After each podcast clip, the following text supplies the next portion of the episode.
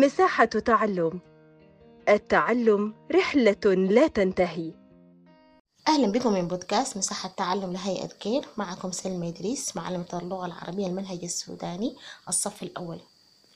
درسنا اليوم مواصلة لحروف الهجاء زي ما أخذنا المرة اللي فاتت الدرس الأول كان حرف الألف. اليوم حناخد الدرس الثاني حرف الباء.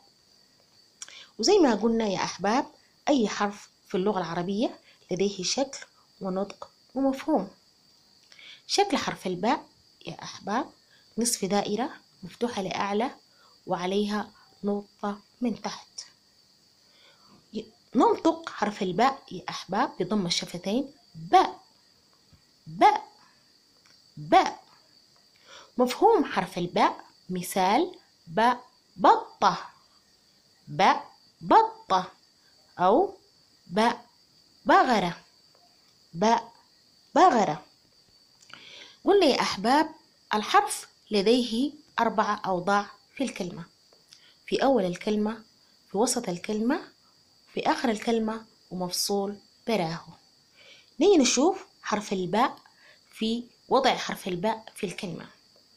حرف الباء في أول الكلمة مثال باب باب. في وسط الكلمة مثال سبحة. سبحة. في آخر الكلمة مثال حليب. حليب. مفصول براه مثال طلاب. طلاب. قلنا يا أحباب ينطق الحرف بالحركات الثلاثة. نجي ننطق حرف الباء بالحركات الثلاثة اللي هي الفتحة الكسرة الضمة.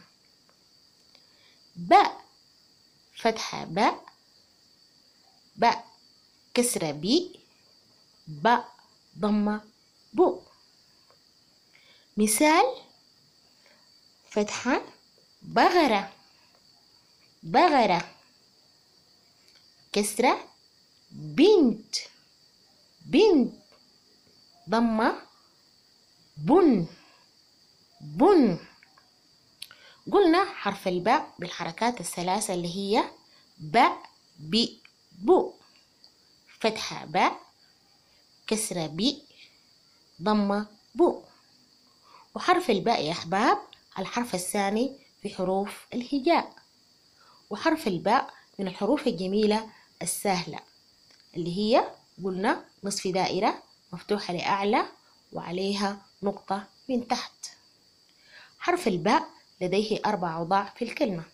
في أول الكلمة في وسط الكلمة في آخر الكلمة ومفصول براه في أول الكلمة باب في وسط الكلمة سبحة في آخر الكلمة حليب مفصول براه طلاب.